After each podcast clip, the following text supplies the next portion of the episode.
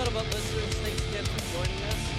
Day two, Modern Day Marine, like we talked about yesterday. I keep running into all these amazing people that I haven't talked to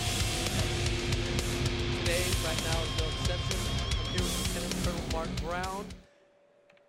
Dude, Mark, thanks for coming, man. This is Vic, so it's great. great, man. I haven't seen you in a while. I know Yeah. occasionally, you know, when we parted ways last time we worked at CD&I, um, you know, you went your way. You went overseas with the family and got to explore some really cool Yeah. stuff there. You added to your family. So congratulations Sure again. That was you, great. Um, and then I ended up retiring and uh, moving across the United States out to the West Coast. Yeah, And we sure touched did. base like once or twice. Yeah, I think you it's been a called me while. like I think you called me out of the blue. Uh, It was about two years ago. two years ago. I think least, when I got, first got this You, job. yeah, Yeah. you had first got this. You were talking about doing this, and of course, I was looking for some inside scoop on something, and you were able to help me out in some shape or form. Yeah, So, yeah, As, as much as I'm c- uh, capable of doing. yeah, you know, we're all so connected Yeah, that's nowadays, right, right. right? well, also here with William. Hey, what's going on, man? Howdy. So yeah, for for me, you know, who who did not serve with y'all previously, do you mind giving our audience, you know, some background information, like you know, who you are, uh, why you're here, and how you ended up Yeah, to be uh, on our show today? because we're just yeah, pick we up would have been rambling. Thanks, William. So, uh, like Vic said, you know, I'm a retired lieutenant colonel. There's, you know, I wouldn't call us a dime a dozen in this area. There's probably a No, wait, you're an LAR officer. This is not a tell them, man. So I spent, uh, according to the orders that I got when I left, uh, 31 years, nine months, and 20 days in the Marine Corps. Uh, who's counting, right? I did enlisted side for the first 10 years on, uh, with the reserves and, and some active duty, and then uh, became an officer. And uh, my first became an uh, infantry officer, and then my first duty station was at uh, First Light Armor Reconnaissance Battalion, which was in uh, Camp Pendleton, California. Um, and that kind of was the You're a, theme. you're a Gulf War vet. I was, I was. I went to. I was in the Gulf War as a corporal. Yeah. So Yeah. that was um, that was interesting times. And um, yeah, yeah, man. Talk yeah. about been there, done that. Got uh, the t-shirt. no, it was just um, we didn't have the reach back capability back then like we do now. I mean, I, I still wrote letters then, and we still, you know, letters was the right. thing. Mail we, call, right? Yeah, mail call. Um, you know, we had to uh, stand in line. Heck, a, a phone call was like 86 bucks for like three minutes or something. It's crazy.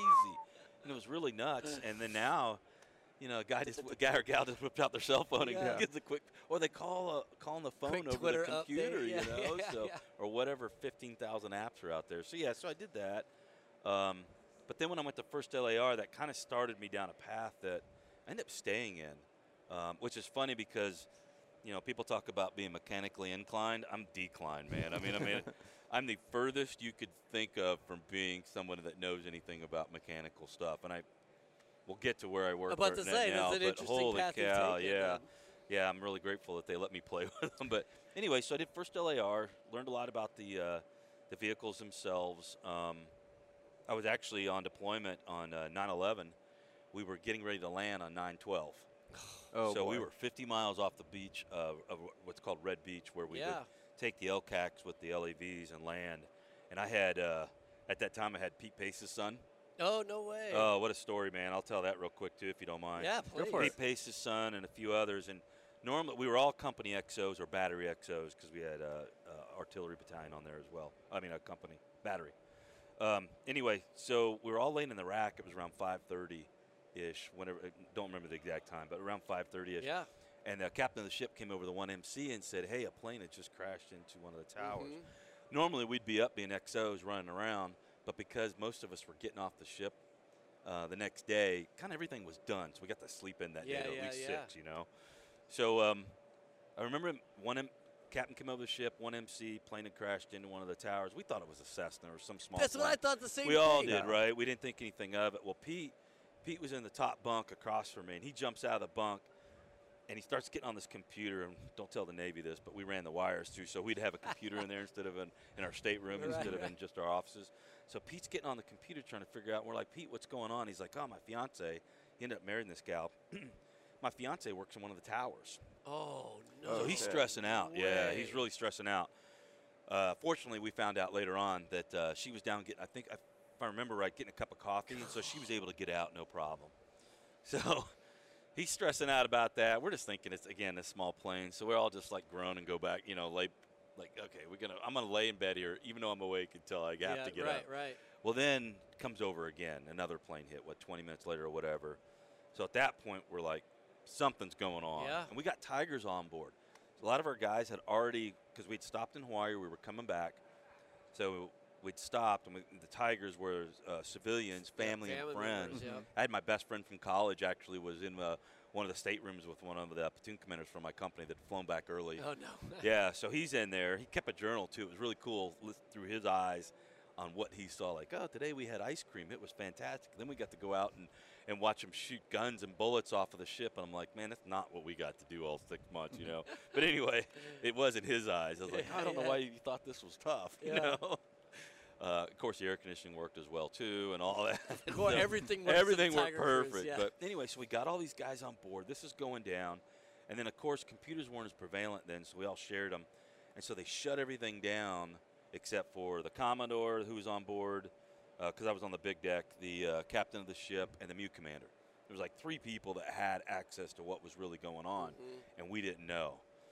Turns out to stress Pete out even further, his dad was then, I believe it was Southcom at the time. yeah, with three star. Was he? Yeah, he was a yeah, three star at the yeah. time. He was supposed to give a brief at the Pentagon, and it was in the same area where the jet hit. Oh, But he, Good but it was canceled. So Pete was like, I won't say he was a ball of mess. You couldn't really tell, but he was stressing out. You Oh, I know, can imagine. especially once we heard all this later Yeah. on that was going through his mind. So all this happened, and we didn't know. We had to go down. We thought, you know, we're going to drop off everybody. We're going to war and all that, and then you know the rest of the story. sure. You know, it wasn't until two years later that we didn't, you know, actually. Yeah, well, because the MEU that was about to go. go out, they, I mean, did they, They- basically hot rack your ship? They no the MEU. Oh. We actually passed them in in uh, oh, in Hawaii. because it was Delta Company for Delta First Okay, LAR. That yeah. was my. We were Alpha Company. They Yeah. passed in Hawaii. Brian Strack. Remember Brian Strack? Yeah. He was the AV platoon Yes, that yeah. So out. those yeah. guys, they they went ahead and went on and uh, did their thing. You know, they did the movement with uh, then then I think it was Colonel Mattis. I don't think it was General I Mattis. think you might be right. and I think they did the whole 400 mile march Yep. all the way Mhm. in and all that. I, I- I, don't- I don't know the full story, of course, because we're trying to figure out. My buddy, just to But this is finish up. scuttlebutt, man. We don't have to know the Yeah, just. Yeah. to finish up just to finish up that story so we can move Yeah, on 'cause yeah. it was a while ago. My buddy, that my best friend, I said his wife was eight months pregnant. So here we are, landing the next day, September 12th. The base is on whatever they were locked. I don't think we were at D yet, but I think we were at C at Pretty least. close. to, We were because I was enough. in the 21 area when that Yeah. happened. You know how the five goes right past oh the man, they locked everything Dude, it was gnarly. Like we went to the armory. Yep. Everybody's And our guys came off ship instead of going down to San Diego like the rest of the, the BLT did and everyone else. Our Tigers came off ship with us later on that day on LCUs. Mhm. Well, normally they just get off and then they get on a bus and drive right to the base. No, they were searched and every. Yeah. You know, we had no idea. Nobody knew No what was knew. going yeah, on. Yeah, everybody was thinking that um, yeah, San Onofre was the yeah, and I don't. target, I think I had a flip phone, cell phone then too, so we didn't right. have like the smartphones Yo, you could could look stuff text, up. Yeah. So we were, so we had, he and I, his name's Joe. Joe and I had to plan how we were going to get him from Camp Pendleton, California, with this going on. Because I'm like, Joe, I'll help you out, man, but we're going to war. We're going to go get some. You got to go figure it out, right? Which never happened, but eh, or didn't happen at that time. But you got to figure out how to get all the way to Orlando, Florida, where his wife with, was eight months pregnant, with their second child. You know, um, fortunately, he got there. Things loosened up. He was able to fly a couple days later, and everything worked out. But yeah, so that was kind of that was my first or end of ending of my first portion as an officer in LAR. Yeah. So and um, Because I mean, what you graduated so cool. TBS and what? I graduated 98 TBS in '98, Yeah, yeah, yeah. and I reported to first LAR in January of '99. yeah. So. And um, what a wonderful time! I could throw out all kinds of names: Jeff Powers, Pat Millay. Those guys were all there. Um, people that are still around here. yeah, I mean- was my task force commander. Oh yeah, you know I ran into uh, in, into Colonel Millay later on, and what a great guy. yeah. So anyway, um, so I did that, and then we didn't go to war quick enough for me to be able to to stay with the battalion. Uh, I was fortunate; they actually frocked me to captain because I was technically, even though I was the first lieutenant at the time, I was technically the, the leader of the senior company in the battalion because we'd already deployed. Yeah, yeah. Mhm. So um, even though I was junior to all the company commanders, we were the senior company. You know, I'm using air quotes here. Yeah. So, um, so I was frocked and I stayed there for a while. But then, uh, you know, we, we built up. Uh, Duffy White was my battalion commander at that time, and then ended up going to the School of Infantry and being the uh, officer in charge of the LAV crewman course, where Mhm. the 0313s learn how to do that stuff. Um, I served for, with General Love, who I don't know if you're familiar with I General know Love. yeah. You know, he, he was Lieutenant Colonel Love then. Great guy. Um, worked for him. Bob Rice was my uh, company commander. Uh, he's Colonel Rice now. Um, served with Bob too. He was in first LAR. I still owe him for um, somehow his company borrowed some of my tires before they deployed. but uh, anyway, so uh, we uh, so I was at the schoolhouse for a couple years, and then I went to EWS, and then I was fortunate enough to stay in LAR, and I went back to third LAR, and very rare, but I was able to be a company commander for three years, a little Yeah. over. So I was with George Schreffler, who I was talking to Yeah. before we came here Okay, up that's who that was. Okay. Uh, actually, no, that was that was later on at Oh. first. I was with uh, Jim Parrington. Okay. So served with Jim Parrington, and a bunch of other guys there. Um, Matt Jones, who you may have had on here before, Great American. Um, that's a story in itself. I'll just leave those alone. He probably saved my career. Uh, if you're listening out there, brand new company commanders, lieutenants, do not shoot live ordnance on non-live fire ranges. Um, It's if you go over a certain dollar amount, you may get in trouble. Uh, fortunately, mine somehow didn't by about a penny. So um, I won't say thank you, Matt Jones, but thank you, sir. Yeah. I'm sure he had a hand in it. Anyway, so uh, did some did some cool stuff there. I deployed on UDP. Everybody else was going to Iraq, so I went to UDP with the company. The coolest thing was my first sergeant that I ended up with. We served together for three years. We'd been he had been my staff NCOIC at the at the crewman course before he moved up to the leaders course where the officers and staff NCOs did their training up at LAR.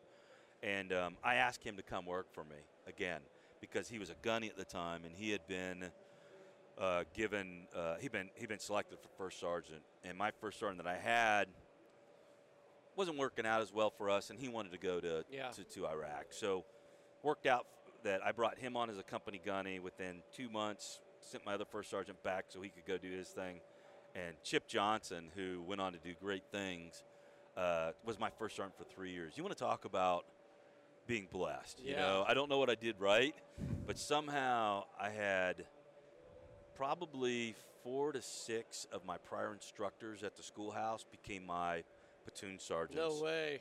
at in my company. I had a fantastic group of lieutenants that are just absolutely amazing. Ryan Ashley, Matt Peterson, uh, Kevin McGilvery, uh, Andrew Beto. I mean, there's just uh, Austin Murnane. These guys were just had a bunch of academy grads, and you know, they were fantastically smart guys.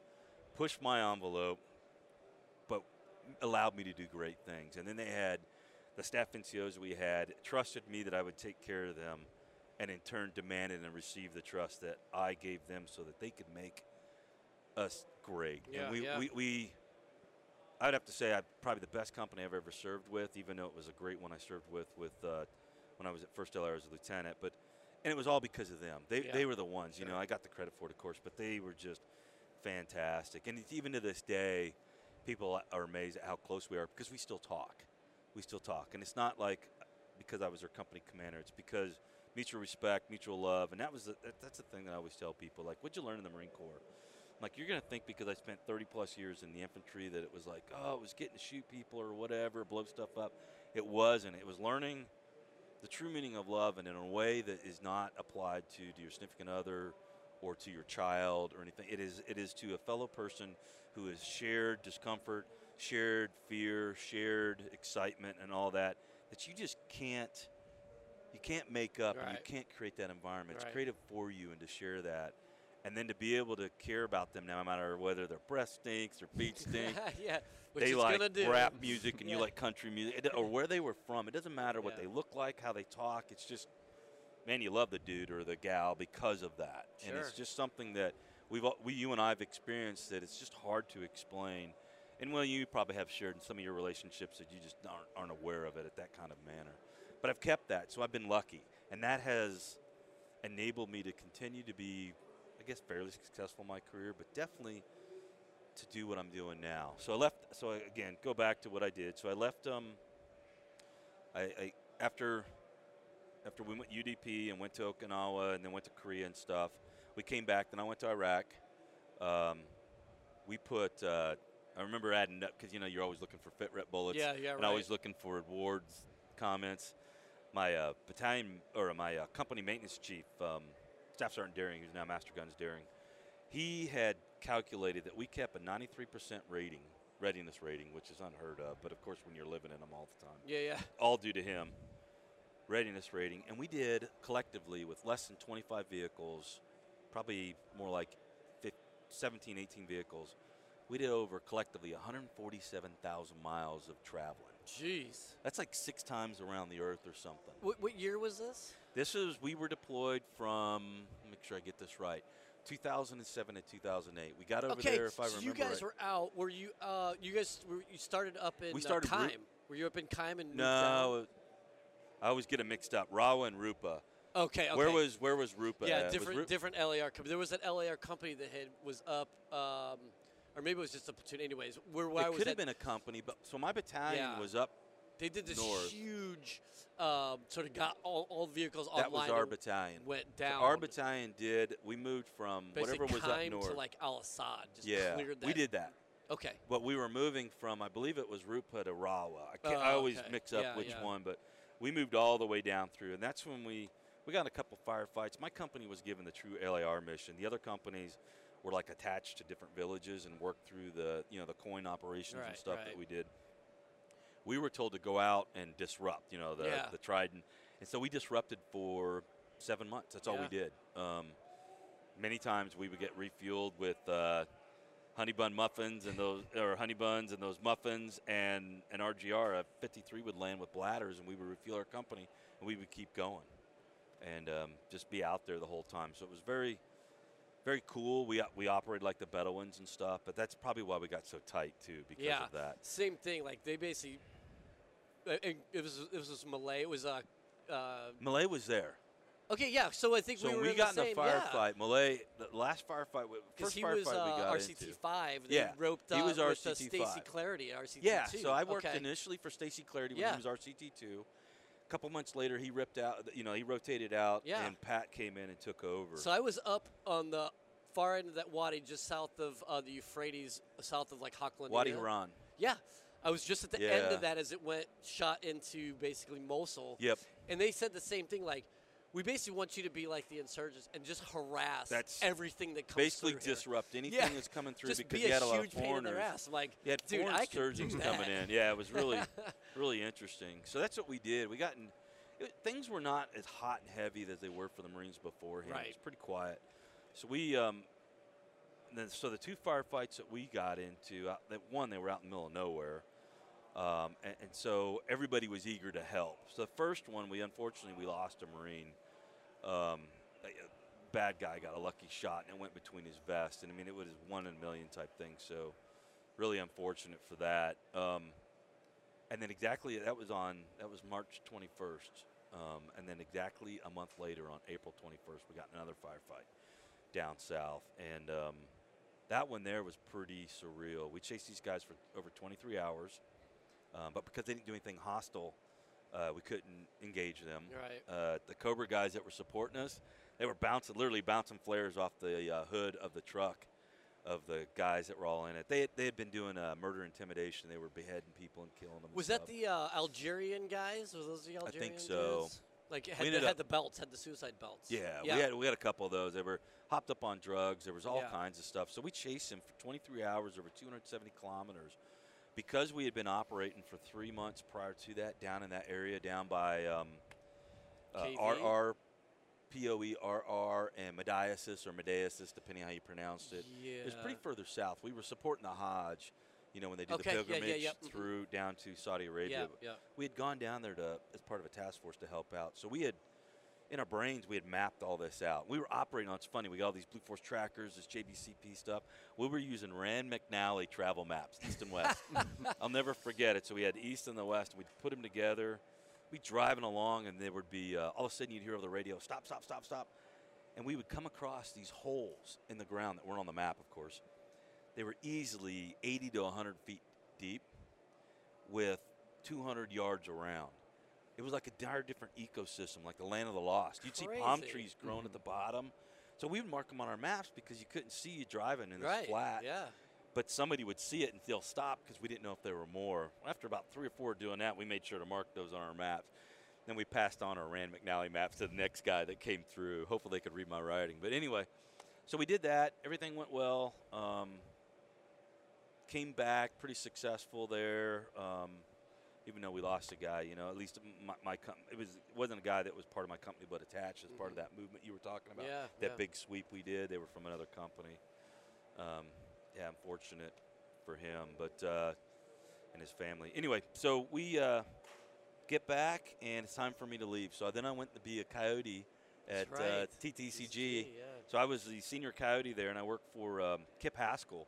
I was the uh, three alpha, and um, it was Mojave Viper then, and then we combined it because we were transitioning from Iraq to So Afghanistan. So we called it Enhanced Mojave Viper EMV. Yeah, EMV, yeah, yeah, that's right. So I remember spending hours and hours of just trying to figure out how to convert what we had to do. Um, we split up. I mean, we were running. I, I did the math again, fit rep bullets and awards and all that. I did the math at one time. At, at one point, I I ended up assessing over. I think it was 50 or 60 battalion. Yeah, we were running like four iterations a year, right? No, like no, no, no. We were doing at first. We were doing 20. Gah! They were ba- they were stacked. If you were to look at it, there was overlap. So the way for Mojave Viper, the way it used to work was you do a live fire portion. It's always been the fundamentals of the Marine Corps: the MAGTF integration, you know, combining air, direct fires, artillery, um, mortars, all that kind of stuff. So that's built building the package, right? Mm, fist teams, fire support teams running stuff. We always did that live fire. Um, and then, so that would be the first two weeks. You'd go through all that, and then you would go through a second two weeks of uh, more the coin stuff. right.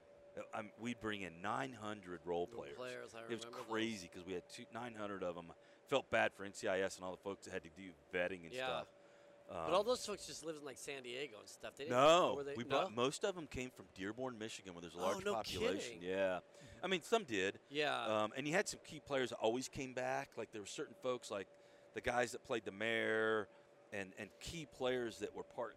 It was very intricate. The uh, our intel shop had built an entire war game scenario that nobody ever did this because it was so intricate. But if you ever were able to do that, the guy or gal you met on day five as part of your individual and small unit training, if you collect that information and passed it correctly and retained it, you could use it on day 26 to capture or prevent insurgents from doing something. It was that, it was very intricate. It was like, hell, if these guys ever went and did like a, a Dungeons and Dragons version of that, they would be, you'd still be playing the game. It was amazing.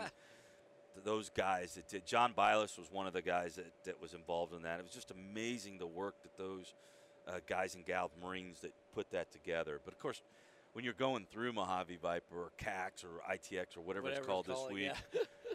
you're just trying to survive, man. Because you got coyotes, and they're, they're, they were much nicer. I would say we were much kinder and more teach, coach, mentor Yeah. when I was there than when I went through as enlisted, and it was more like I saw careers ended because guys were not doing stuff, and so I think the coyotes learned, and we I know underneath Kip Haskell, it was always there's no point in getting somebody fired for something that they didn't know. We're here to teach, coach, mentor, and even to this day, a guy called known affectionately as Unclean Larry Adams is still there. He was he got out and he's been doing calling calling corridors and calling shots at TTCG for gosh, got to be 20 years.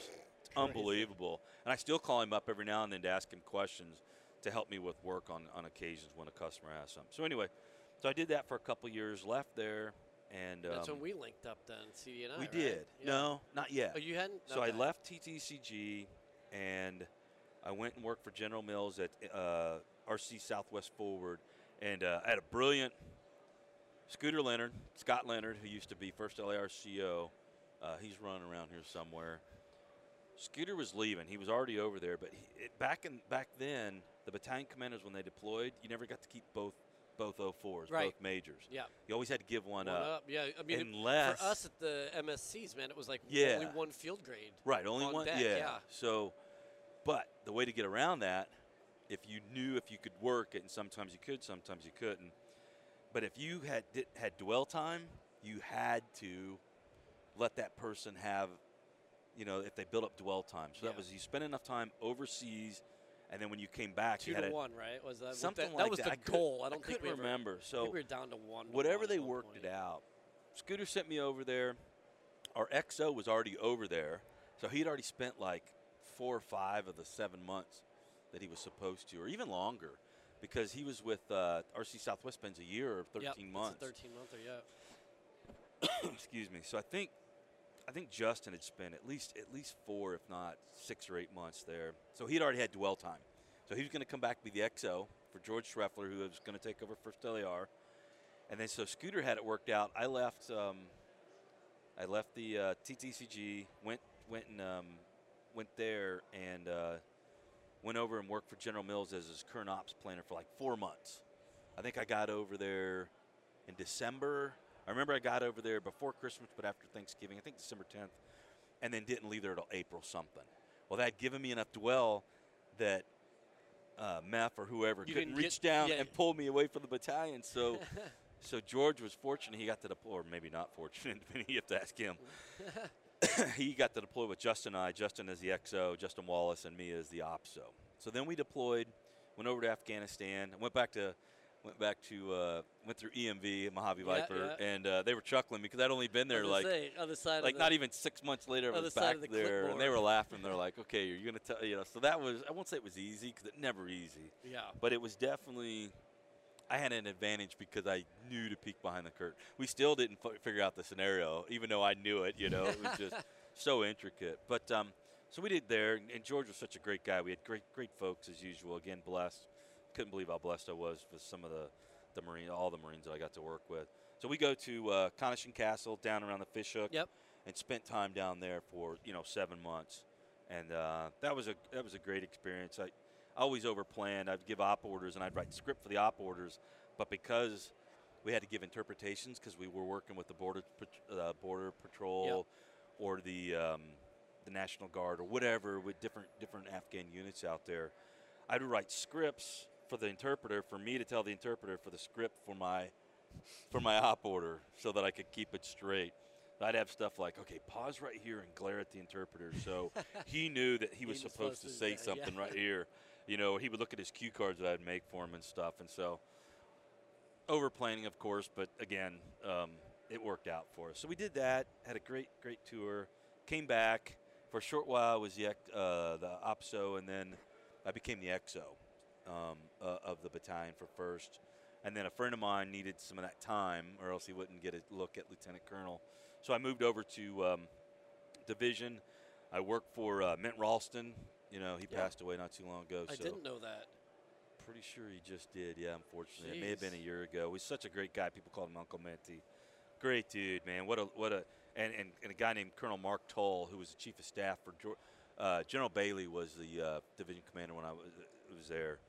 Great group of guys. Um, so I was there for a few months, and then then we go to CD&I. You and I showed up within weeks of each other. Yeah, yeah. That kind of thing, and uh, we spent time there. Yeah, I think your seat was barely warm by the time. Yeah, no, no. So I'll try not to belabor this much longer, William. You know. And, Oh no, uh, appreciate it. Okay. So we're at CD&I, and of course, Vic and I are sitting there, and they start throwing out acronyms. I mean, the Marine Corps, the Army, everybody's got their acronyms. And we, we haven't missed one that we couldn't make up the next day either, right? I mean, Yeah. that's just. And we hadn't done the DAU oh stuff yet or none of that. Yeah, we, We were, were like, just like, you know, I'm, I'm sitting here thinking, I've got 25 years in the Marine Corps, and I have no idea what was just said. You know, you could say a whole paragraph of acronyms and Yeah. throw in a couple prepositions, you had no idea. Well, yeah, Vic's our resident acronyms guy at Mar- uh, Oh, Marine Corps wow. Gazette. I'm like, I, I just started deferring to you because I don't want to be wrong. yeah. I can't. Yeah, and I don't want- nowadays Well, and they're all mixed and matched. you still have to mix Yeah. them. up. Yeah, 'cause you I'm like, I thought MCT meant something such. mobile training team. Yeah, yeah, Now it means now it means uh, what is it? Medium tactical truck. Yeah. Or it means you know who knows? It's just so yeah. AO means so many different Yeah. things, you know, and so we learned a we learned a lot of different acronyms, and then we got into the budget. Oh man, the POM. You want to talk about sense of humor? Pilots have a sense of humor. I'm sure you've covered this before, but here we are dealing with the POM, Program Objective Yeah, yeah. Memorandum. Colonel uh, Tim Howe came on and gave us a Did he? Ta- did you guys talk about the Prince of the POM talked and the about the frog? FIDUC. No, we didn't. Oh we didn't go to that kind of detail. So in, yeah. in typical Dude, typical I fashion, forgot about. right? I, I intentionally washed. oh yeah, but it's so hilarious. You know, Prince- you got to have a pilot in every group you're with. Don't care who they are because they're when they're not flying, they're dead serious when they're flying. Super cool, you know. This is uh, Gunfighter 2-2 uh, flying at 4,000 feet, getting ready to drop a uh, 600,000 pound bomb on your target right now. Um, hanging upside down. All cool. Let me know what's going on. Check, Roger. Real calm, you know. And he's flying, you know, at the speed of sound going through there, and you're just people are shooting at you, and you're just like, just drop the Yeah, you freaking just thing do it right now, man. Uh, negatory, you know, you need to. Uh, that's not the proper nine-line procedure. you're like, what? Give me that. But if you got them in your unit, man, you're doing all kinds of talk about the jokes and the stuff. And so, in true fashion, even at headquarters Marine Corps, you got this thing called the POM. And so, William, the POM just drives everything. And you know, you guys heard about it. It's the budget process and all that. So there's a guy that represents the uh, deputy commandant for for P&R, who kind of represents him that interfaces with all the different uh, PEBs, the, the different groups that have interest in that need the money, you know, from the the program budget. The program guys, yeah, budget. Yeah. and uh, he interfaces with them, or she does, and helps out with uh, just kind of figuring out what's really important, what's not, based off of the one to enlist, the war game, and all this.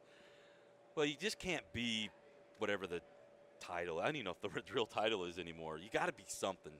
So typically, pilots, being smart guys and gals, they're at P&R. they pull them in there for their non-flight duty or Yep. whatnot, and um, they came up with, well, you know, there's the prince of the of the prom. Well, so you got to have the prince of the POM. And then, of course, how do you get a prince? You got to kiss a frog. so you have a frog of the POM. And the frog is the guy that's following, that's after, guy or gal, that's after. I just saw Woody. I used Yeah, to work that- with him. There's Woody. Woodburn? Chris Woodburn, yeah.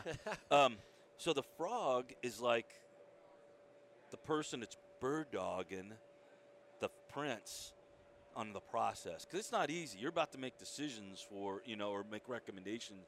Help help the generals make the recommendations of which way to go. So you got the prince of the POM and the frog that yeah, person's behind them. The it's just, cutting. Yeah. but of course, as a pilot's got to come up with that stuff. When we first heard that, it's like, why? You know, it took yeah. Like, grunt a whole this? to figure out. Ground guys, you know, we're not as witty as that. So anyway, so we did that. Had a great time. I, I enjoyed it. I didn't think I would at first. Um, still have lifelong friends. Uh, ended up working with, for, and then with um, my first company commander. Um, I'm not going to say his name because he doesn't like being talked about at all.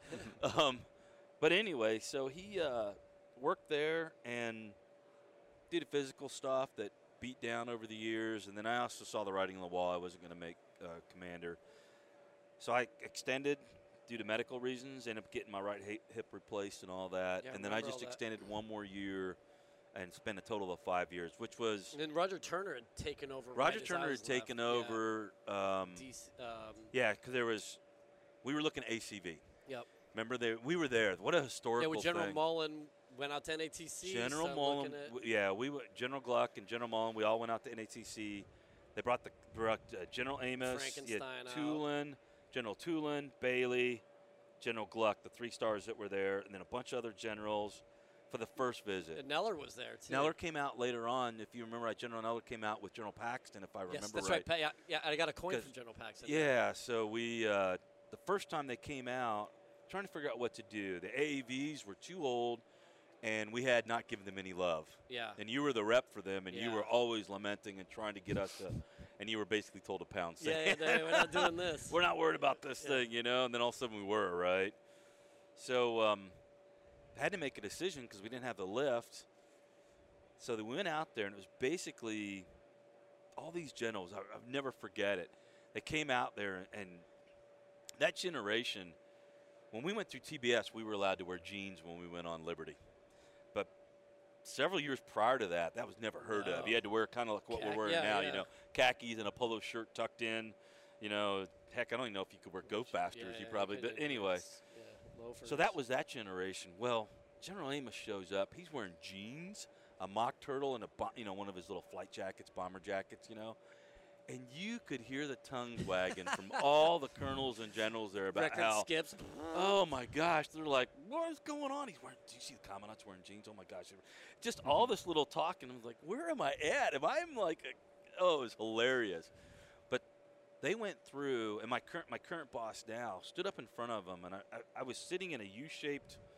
We had a U-shaped um, like seating arrangement inside the middle of the U was uh, the commandant in the, t- and the three three stars with uh, Henry Hodges Jr., my boss. He was up there kind of briefing mobility and what they were going to see because you had um, Lockheed Martin, you had General Dynamics. BAE. See if I can figure this out. BAE, SAIC, SAIC, and you had one more, and I always mix them up ADVS or ADLS.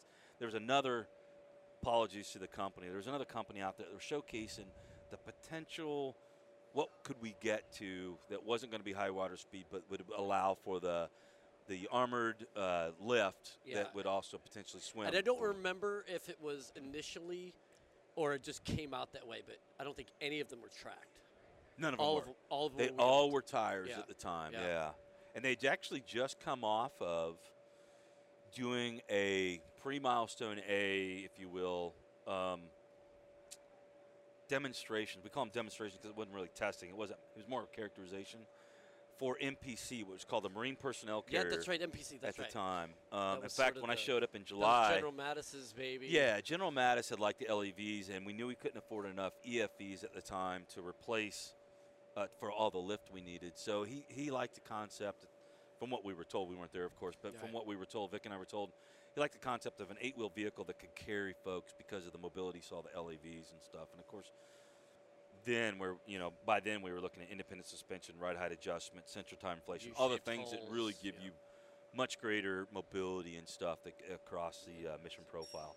So anyway, these were all sitting there. They were available because they had done some Marine Corps had done some testing. Even though they put it on the shelf, and the shelf was this drawer that uh, Kurt, I guess I'll say his name, Kurt had, and he pulled up in the drawer, and it was a white binder that said MPC on it, and said, "There's the drawer," and then closed it. and uh, I didn't see that thing for another six months, and then all of a sudden it was resurrected when we went out there. So we got to see that. I was sitting in that U shape, and going back to that, I was sitting at the very end on the left side, so I could watch uh, Henry, who wasn't my boss at the time. I, Vic and I were majors. We were looking at him, but I could just move my eyes and see the expression on the commandant's face because I wanted to know what was going through. And I knew at the time, I'm not going to say who, but at least one of the three stars was not on board. if you remember that, he wasn't happy with that.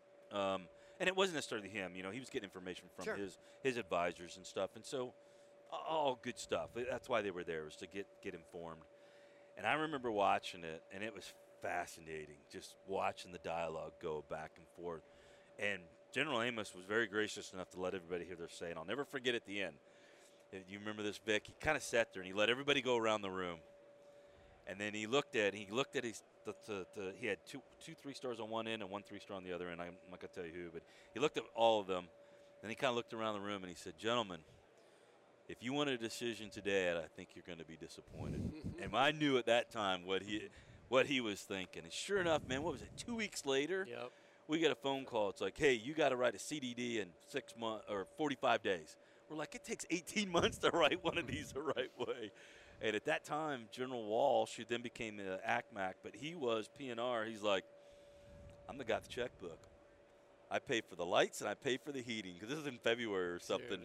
Uh, I think you guys are good. And Yeah, sure and enough, then- you even brought your dog in while, that one weekend we worked. Yeah, yeah, that's that, right. I right? forgot about you brought that. in your dog, and he, Yeah, he was running buddy, around. yeah. Buddy was running around while you, and me, and Kurt were trying to put together this. Dude, I got get wire going. brushed by General Walters so many times. Oh, I know. so that happened, and, and uh, you know, fast forward this this thing. Um, decision was made.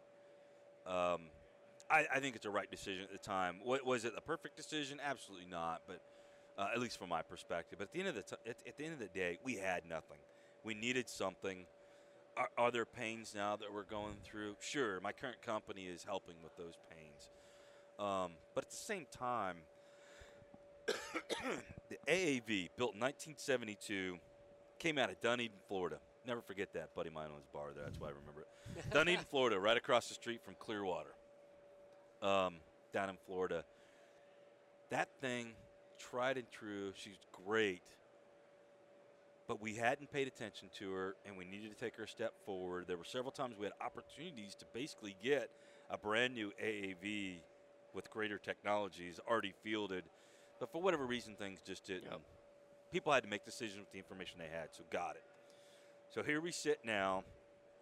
Five years later, I was able to actually see after we started writing that CDD. You had and took off and went over to UAE, right? Yep. Went to UAE, took the family over there and got to experience that fun stuff. And um, finished out, and I was able to see at least IOC start to happen when I left. So I left in 2018, and because my name was on some documents and whatnot, uh, Nevada Automotive Test Center thought I knew what I was talking about. Man, I may not know a lot, but I guess I can snow some people. so, anyway, so I went and uh, worked for them. I worked in the Virginia office for for NATC about a year and a half, and my role then was to help understand requirements, to help understand the POM process because we lived it so much, and just kind of work through that whole that whole process with them, um, and help help NATC understand what their customer. These guys have been in business since 1957. Is it okay if I talk about it? Please, Yeah, Yeah. absolutely. So I, I everybody's going to say good things about their company. I did not have to come on board here at all, uh, so I appreciate the opportunity. But the, it's fascinating, fascinating company. So I'm gonna I'll talk a little bit about it. So 1957. Um, it's about it's in northern Nevada. Um, it's out in the middle of nowhere. We have over 6,000 acres of land. It started off as a ranch. I was going to say it was a cattle ranch, right? It was, Yeah. and it still is. We still have like, um, oh gosh, Kami's gonna kill me. She runs the ranch, but I get to see cows and baby cows every day when I come in. It's pretty cool. I don't know why I like cows, but anyway.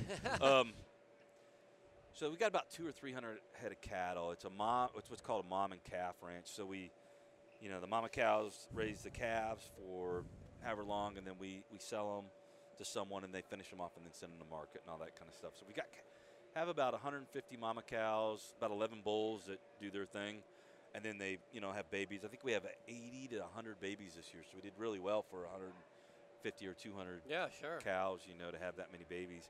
Uh, so good job, bulls. yeah, yeah. I got to actually, Yay, nature. yeah, right. uh, we, we got a, a new one. Uh, what's his name? Uh, one of our our business development uh, director. Her kid named it. Um, not Joseph. It begins with a J. But anyway, uh, we bought this new bull, so that was that's another experience. I get to actually play with.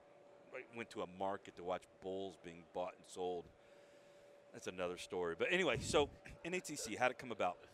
Henry Hodges Sr. was a sergeant in the Army.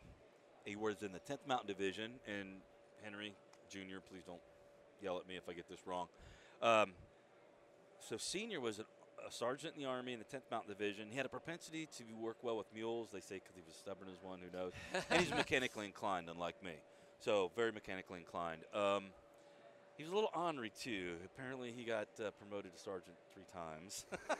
so, so he must. He liked it so much. He Yeah, he three li- yeah, he liked it so much. He was. I think he was because he was stubborn as a mule. So anyway, he did that. He ended up getting hurt pretty bad. They don't say why. And spent six months in Walter Reed. Oh, no kidding. Yeah. So during that time there, don't know how it happened, but he ended up either getting connected to or by his previous work or somehow, when he got out of Walter Reed, he worked with the various Army test centers. So Aberdeen Proving Aberdeen, Ground up in. Maryland, Yuma, obviously out in Arizona, and then there's another one. And again, Henry, sorry for not getting this straight. It's a test facility that's owned by the Detroit Arsenal, but it's down in Texas. Um, I don't remember where, if it's down by Fort Bliss or where, but it's down there. He was able to go to all these. During that time, he learned a bunch of stuff. Um, things like Perryman 1, 2, 3, and 4, those courses. You'll hear Munson Road. You'll hear RMSs, which stands for root mean square, um, has to do with roughness. So you guys will call them potholes and chatter bumps and uh, washboards and all that. All that stuff can be quanti- You can quantify that mathematically based on correlating them with uh, sound waves.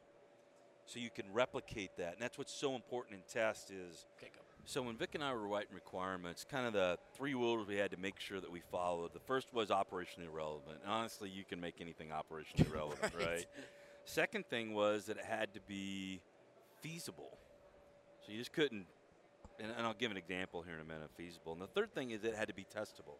So even if it was operationally relevant and feasible, if you couldn't test it, you couldn't prove it, and all it was then it was opinion, and that doesn't work real well. Uh, give you a great example of, of, or use an example of something that's not feasible, but absolutely we'd want to want you could test it. So the transporter beam on Star Trek. Yeah. You know where you, you beam me up, Scotty. Yeah, yeah. Operationally relevant in any Absolutely. any military Sure. application, right? In civilian. Um, testable, sure. I put you in it, Vic. You don't show up on the other end, Yeah. fail. You show up on the other end, pass, right? right. I mean, but feasible, not so much. So you had to have those three things in a requirement in order for the acquisition guys to even be able to uh, get after it. Well, with testing, you have similar things. And one of the basic things that you have to have in testing is it's got to be repeatable so it's defensible. So that's why I mentioned that root mean square or that Sound can take- thing, yeah. wave number spectrum of a Yeah, of yeah. A, yeah wave number spe- or um, RMS or WNS which is wave number spectrum, which is roughness. Roughness or soil uh, roughness, um, whether it's chatter bumps or the big whoops or whatever, those can be mathematically quantitative or qualified. So then you can repeat them. So then you can defend your data. You can defend your information, and that way, no matter where you're at in the world, you can do that. Well, Henry Senior helped with some of those courses that did that at ATC at or APG, depending on you know whoever you're talking to, Mhm. YPG, and this other test facility. So he did that, but he saw the writing on the wall. We were coming out of World War II, getting into uh, the Korea, and they were cutting funding. So he knew that um, it just he, he was get, kind of fed up with the, the government at the time, and so he was just wanted to get away. He came from uh, Montana where he had a ranch there, so he's going to go back there and ranch. So that's one part. The next part is his wife, Martha. She's uh, pardon my language, folks, but she's a proverbial badass.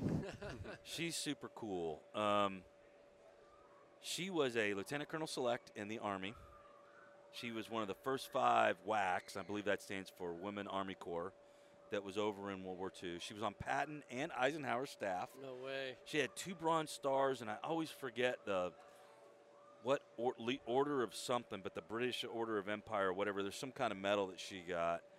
Um, she was just something else. This lady had it going on. Uh, I, th- I believe she spoke fluent Russian. Jeez. Um, at one point, one of her bronze stars she got was uh, uh, she was flying. She was catching a hop, I think, from a conference or something in theater. I, think, I believe she was riding a bomber or whatnot, but they got attacked by a German plane or something. And uh, I- don't know. I don't know if the gunner got shot or they didn't have one. Whatever the case is, she was small enough because she's a little tiny thing. She crawled down in the cupola and manned the turret down in there. Oh wow. Now, we don't know if she engaged or whatnot, but the crew, there's a at that ranch house where it still exists, where we host uh, lunches and stuff for people that come. Greatest breakfast burritos ever. Oh yeah, right. Yeah, that's a you get those breakfast burritos, man. It puts you in a food coma, Dude, I man. still think about those. Oh, boys, man. But so uh, there's a piece of like a shell or something that the crew gave her for manning that turret and everything that's in the little That's display awesome. case there. So pretty cool. So why do I talk about the, uh, her? Well, story goes, uh, Henry Senior and either his brother or cousin or something, they're out visiting with a rodeo out in uh, New York City because back then the rodeos would go out there and, and that was kind of high entertainment. They're sitting at the bar, kind of looking around, just doing their thing, and uh, they see this feather, and they had a high back high back booths all in this little bar restaurant place, and they see this feather going through, and they start like making fun of it. And next thing you know, this little five foot nothing lady comes whipping around and starts giving him the what for. Well, of course, this, he falls in love. Good girl meets bad boy. They ended up getting together, and there you go. They're, they're, they moved to Montana. Uh, moved to Montana. Henry's got all this information. Turns out he was also either aware of or part of. I'm, I'm not clear on this yet. DoD did a, um, a study on where was the best bang for the buck to send a platform, a vehicle platform, to get tested. Because time you send them up to, you know, might send them down to Mississippi for the mud, but then if you want to do frozen Yeah, stuff, like four you or send five 'em- different locations. it, yeah, and so it costs money to, for transportation. Plus, you cost and schedule, and all Weather, acquisition folks yeah. know time and schedule is key, right? Right. And so, if you can find a place you can do all of that in one place, that would be great.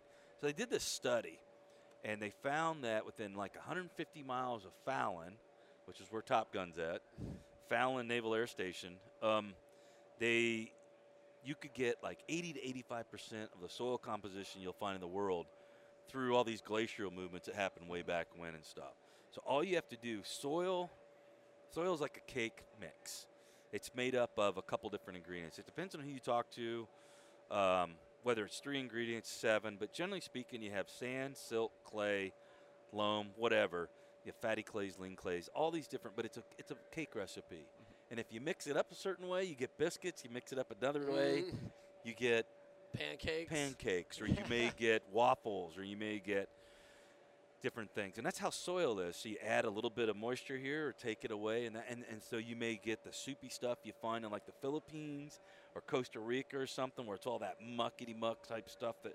Or you get that dry, really soft stuff that you get in either The Afghanistan talcum. that talcum Yeah, powder, that kind of stuff. And it's all the same stuff is in it. It's just a different mix of how much and different moisture mm-hmm. content. Well, all that since it's around than 150 miles of Fallon, we just happen to be like 20 miles away from 20, 30 miles away from Fallon as the crow flies. So we have all that. Well, Henry Sr. knew this. He also knew they were going to quit doing testing at all these facilities or reduce it because we always reduce after war. So he had an idea to come down. The ranch wasn't doing as well as he wanted to up in Montana. So they came down. They bought the ranch that their cousins owned. They went. They wanted to get out of ranching because ranching's hard work. They came down and they started doing that. Since then, we're on our third generation. Henry, Henry Jr., who you met Mhm. when we were out there as customers. Yep. Um, he has single-handedly brought that company through the hard times. He mortgaged his own house on at least twice in order to keep the company going. But I'm sure you've heard of the lunar landing module. That may or may not have been tested at some shape or form out there. um, he was instrumental in helping the Marine Corps get after the MTVR. In fact, the uh, prototype for the MTVR is sitting. I can picture it exactly where it's sitting. It's sitting third from the left. I mean, as we've looking at an ACV just a few aisles down, I still think about Frankenstein. Yeah, the Frankenstein, the Dude, Marine Personnel Carrier Technology Demonstrator (MPCTD) is still out there. In fact, so it's still out there. The LVSR, the JLTV, the prototype we built for that to demonstrate the capabilities you can get on a single platform. We call it the CTV. It's still there. So we did all that work, and that's really super cool work that we've done for ONR, the Marine Corps, uh, in the past. And so we have a pretty solid relationship with the Marine Corps because of that. In fact, it, it's it's really solid. Henry's mom, Martha, who I just talked about, she used to actually be a, a an advisor to some of the young women Marines. I don't know how that happened, but Henry said as she was getting up there in the years and right before she passed, that she would say stuff to him like, "Henry, how are my Marines doing?" And in fact, they've created an award for the Martha Hodges Award that that espouses uh, supporting the Marine Corps, and I got the first award, so I was pretty happy about Oh, that. nice. Yeah, it was pretty cool. I was really honored for that. But so they've always had ties, and we still do. We actually do a, a cake cutting ceremony for the birthday. Um, I stand up there and do that whole thing. I, actually, as old as I am, I was the youngest Marine the first one we did. But uh, we've got about 120 employees there, and about 28 to 30 of them are veterans. That's awesome. Um, yeah, I was so- telling um, William about this place. You know, obviously being here at Modern Day Marine, there's a lot of inroads. Yeah. Um, just within a whole operational testing sort of umbrella, but you guys have this really almost a niche market because, like you said, like all of the di- various climates and um, soil compositions and testing and the science behind it. So I know that uh, you sort of like do the audible back molar sucking sound when I call it Monster Garage. Yeah. But for me, going out there, you know, it was like, dude, these guys don't say no. And that's what I was telling William is like, one of the great things about my experiences there, other than the breakfast burritos, was like this idea that, well, I'm not going to tell you no until I know. And so they're like, well, let's just try it and see what happens, and then, and then we'll blow it up. Well, you got to figure, you got to kind of picture it. All right, so out of 120 people, there's roughly 40 to 50 of them are engineers. I was to say, like, I mean, the president of the company, all the way down, all his children who are the third generation that are, are kind of taking over the reins right now. In fact, his son, my boss, is the chief technical officer. He's around here. He's been texting me like, "Hey, when are we gonna look up?" He, uh, he's an engineer. Um, but yeah, so you got all these engineers trying to think cool stuff up. So think of a TBS platoon of engineers trying to solve problems. yeah, yeah. And then have the training and ability to do that. And then I got I'm kind of like right now And the terrain. I'm their handler because you know Oh, what yeah. happens left alone. Oh, yeah. What bright young men and women decide to do if they don't have a task. Mm-hmm. They come You- up with some up really cool they're stuff gonna do some stuff you may not want them to do. So these guys are trying to solve for the problem, and they're working stuff right now. Unfortunately, I can't really talk about that because of, you know, what we're doing. But they, we're working problems right now for the Marine Corps, for the Navy, for the Army, SOCOM, for other departments of all those folks. Um, and I'm not just saying that, but it's just we've been blessed to be able to do that. They really feel it's an honor to be able to do that. Anybody that comes out, they treat them like they're kings. We roll out the Yeah. red carpet. So they get the great. breakfast burritos. they get a steak dinner for lunch It's or a, cool, Cornish hen so or cool, something. Yeah. I mean, Yeah. like you said, I mean, it's a working ranch. Oh, it's a working ranch. It's like I think I remember one day. I have a unique position, but um, that they've they've allowed me since I'm not an engineer and won't even pretend to be. I can speak some of the language, but I don't pretend to know any of it. But I think one day I remember I was sitting there. I was like, I was trying to buy a box of hand grenades because we were doing some testing. so I found a Of box course. of hand grenades, Why else would you want an bring a box M1 engine.